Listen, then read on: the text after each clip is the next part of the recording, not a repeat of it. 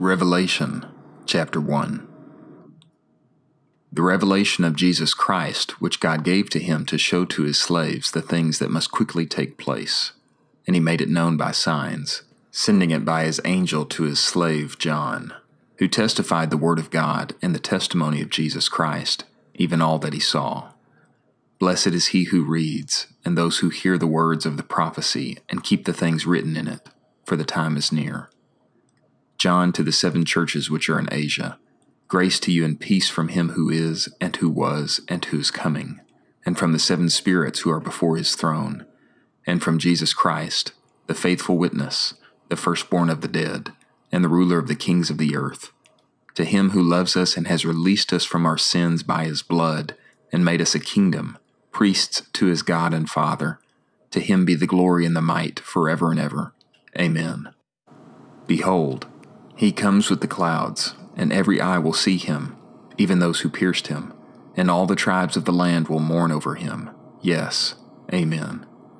I am the Alpha and the Omega, says the Lord God, He who is, and who was, and who is coming, the Almighty.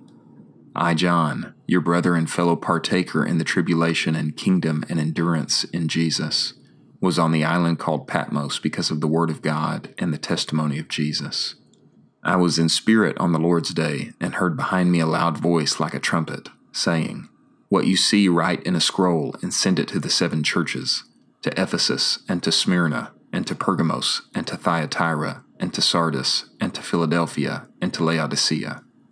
And I turned to see the voice that spoke with me, and when I turned, I saw seven golden lampstands, and in the midst of the lampstands one like the Son of Man, clothed with a garment reaching to the feet and girded about at the breasts with a golden girdle.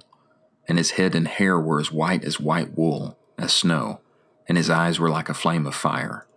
And his feet were like shining bronze, as having been fired in a furnace. And his voice was like the sound of many waters. And he had in his right hand seven stars, and out of his mouth proceeded a sharp two edged sword. And his face shone as the sun shines in its power. And when I saw him, I fell at his feet as dead. And he placed his right hand on me, saying, Do not fear. I am the first and the last, and the living one. And I became dead, and behold, I am living forever and ever. And I have the keys of death and of Hades.